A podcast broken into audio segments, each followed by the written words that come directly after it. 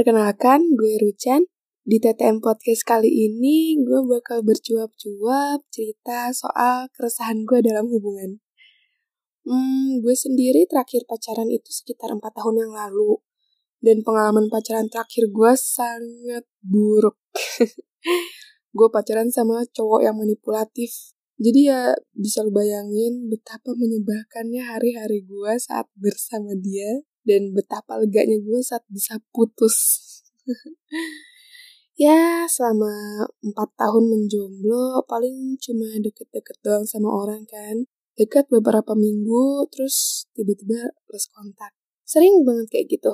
Tapi sebenarnya bukan tanpa sebab juga. Gue emang membatasi diri gue sendiri untuk gak pacaran. Gue takut aja gue terikat kembali dengan orang, ketergantungan sama dia, dan pas putus pasti, waduh, sakit banget. Tapi kadang gue pengen banget punya pacar. Apalagi kalau misalnya gue lagi merasa lagi down, dan gak ada yang nemenin, temen gue sibuk semua. Tapi kalau ada yang nembak, malah gue tolak. Soalnya itu tadi, gue ada rasa gak mau pacarannya juga. Dan sampai akhirnya gue ketemu dia. Di online, gue inget persis kapan, tanggal, jamnya, suasananya kayak gimana. Karena emang baru beberapa bulan yang lalu juga sih. Dia care banget. Gue baru pertama kali nemu orang yang care, perhatian, dan lain sebagainya. Tapi gak bikin gue risih. Mungkin karena cara komunikasi dia yang udah level up kali ya. Soalnya jujur aja, gue sering ngerasain risih kalau ada yang deketin gue dengan memberikan perhatian ke gue, nanya-nanya soal kabar gue, kepoin gue, itu tuh gue agak risih juga. Tapi dia nih beda. Di awal gue gak langsung baper sih, tapi gue lebih ke respect ke dia. Soalnya gue tahu kalau dia itu emang kayak gitu orangnya, kelewat baik ke semua orang. Gue bener-bener terharu karena dia selalu nanyain hari-hari gue. Ya yang gue rasain terharu ya, bukan baper. Karena ya tadi, karena gue berpikir dia juga melakukan itu ke semua orang. Chatting, calling, sampai subuh tuh udah sering banget ngebahas apapun. Dan itu bukan cuma ngobrol ngolor ngidul doang, tapi juga jadi nambah wawasan dari dengar cerita dia, dan dia juga dengerin cerita-cerita gue. Sampai situ gue masih respect sih, belum baper. Tapi udah mulai ketergantungan. Semua hal gue tanyain ke dia, dan dia selalu punya jawabannya. Dan sampai akhirnya dia confess kalau dia tuh excited banget sama gue. Dia emang spesialkan diri gue. Wah, itu otomatis runtuhlah tembok respect gue terganti dengan tembok kasmaran. Tapi ya, dia tuh gak pernah bilang secara jelas kata suka, sayang, atau cinta gitu ke gue, gak pernah. Jadi gue masih nahan diri karena gue takut gue GR gitu ke dia.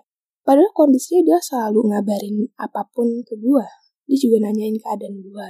Dia selalu ngasih waktunya ke gue. Tapi guenya masih ragu karena aku salah ngertiin sikap dia juga gitu. Dia sering ngajak gue ketemu sih, tapi gue susah kan kalau mau pergi keluar rumah tuh. Dan sampai akhirnya gue ketemu dia, dan wow, dia charming banget. Aduh, masih kebayang jelas dia senyum, dia fokus mandangin diri gue pas gue lagi cerita. Dia terlihat sangat excited ketemu gue. Dan gue juga sangat excited melihat dia yang seperti itu ke gue. Pas itu gue cuma punya waktu 2 jam kan ya. Jadi pas gue bilang pengen pulang, dia kayak nahan-nahan gitu. Ya ampun, gemes banget. Ya ampun. Setelah kita ketemu dari itu gitu ya, kita jadi nambah banyak hal yang buat diobrolin. Gak padam-padam gitu obrolan kita. Sampai akhirnya gue semakin sibuk ngurusin kuliah gue dan kegiatan lain. Intensitas komunikasi juga jadi menurun. Ditambah masalah internal gue yang datang bertubi-tubi, yang bikin gue lebih sering sendiri dan berusaha nyelesain sendiri dengan cara gue. Entah kenapa gue gak sharing keseluruhan masalah yang gue alamin ke dia. Apa mungkin gue udah terbiasa nyelesain sendiri, gue takut orang gak ngerti masalah gue, dan gue ngerasa kalau gue sharing masalah cuma bikin beban doang. Tapi karena sikap gue yang kayak gitu, malah timbul masalah lain. Timbul banyak kesalahpahaman di antara kita. Sampai akhirnya untuk pertama kali, kita berantem sedikit. banyak hal yang gue sampein secara kurang benar dan menimbulkan perdebatan. Gue juga semakin gak fokus. Gue sering salah mengartikan apa yang dia sampein. Dia juga sering salah mengartikan apa yang gue sampein. Karena ya tadi, gue kurang benar cara nyampeinnya. Yang paling fatal itu pas kita janjian ketemuan lagi di suatu tempat. Malam sebelum hari ketemu, dia ngabarin ke gue. Dia dapet bisa dibilang masalah dan ngasih tahu besok dia bakal update ke gue. Gue langsung berpikir kalau kita tuh nggak jadi ketemuan. Gue berpikir besok dia akan update kabar dari permasalahan yang dia alami ini. Gue berpikirnya ke sana. Gue mau nanya sih sebenarnya, besok jadi ketemu enggak? Tapi gue nggak enak, dia lagi ribet begitu. Dan ya pasti dia nggak sempat ketemu gue lah. Besoknya gue nggak semangat dan bingung mau jalan atau enggak. Dan akhirnya gue mutusin untuk gak berangkat. Dan gue gak ngabarin dia karena seyakin itu dia gak bisa. Tiba-tiba siang-siang dia chat gue. Kamu masih di lokasi? Gue bilang kalau gue gak jadi berangkat. Ternyata dia datang dong ke tempat ketemuan kita. Ya ampun, itu gue kaget. Gue shock banget. Dia lagi ngurusin ini itu dan ternyata dia nyempetin waktu buat ketemu gue. Dan guanya malah gak datang. Ya ampun, itu gue pengen jedotin kepala gue sampai pecah kali bisa. Serius, gue senyesal itu, gue sesedih itu gitu. Ya ampun, dia lagi kayak gitu nyempatin diri dan gue malah gak datang. Gue bener-bener merasa tolol banget. Dia sampai bilang, aku gak penting juga kan buat kamu. Wah, itu gue jelek banget rasanya. Dia bener-bener mengespesialkan diri gue. Aduh. Gue semakin menyalahkan diri sendiri dan emang betul salah gue.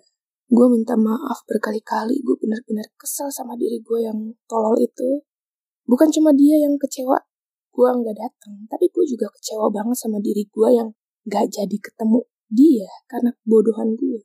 Semakin hari komunikasi kita makin memburuk. Satu sisi karena kita fokus ngurusin masalah kita masing-masing di siang hari, dan pas malam udah gak bisa begadang lagi gue juga. Jadi cuma bisa ngobrol sebentar. Di waktu ngobrol yang sebentar itu malah sering kali kita berantem.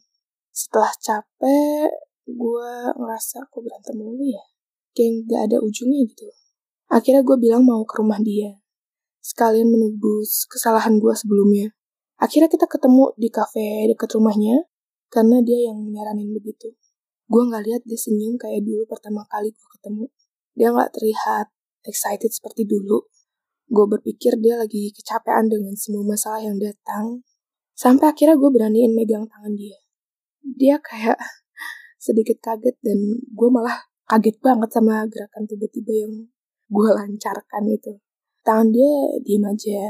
Dia gak merespon apapun, dia cuma lanjutin cerita aja. Gue agak sedih. Karena beberapa kali dia ngelepasin secara halus gitu. Kayak gue pegang tangannya beberapa saat, terus dilepasin. Dan itu beberapa kali. Sampai akhirnya gue pengen pulang. Gue bilang ke dia, gak mau pegang tangan aku.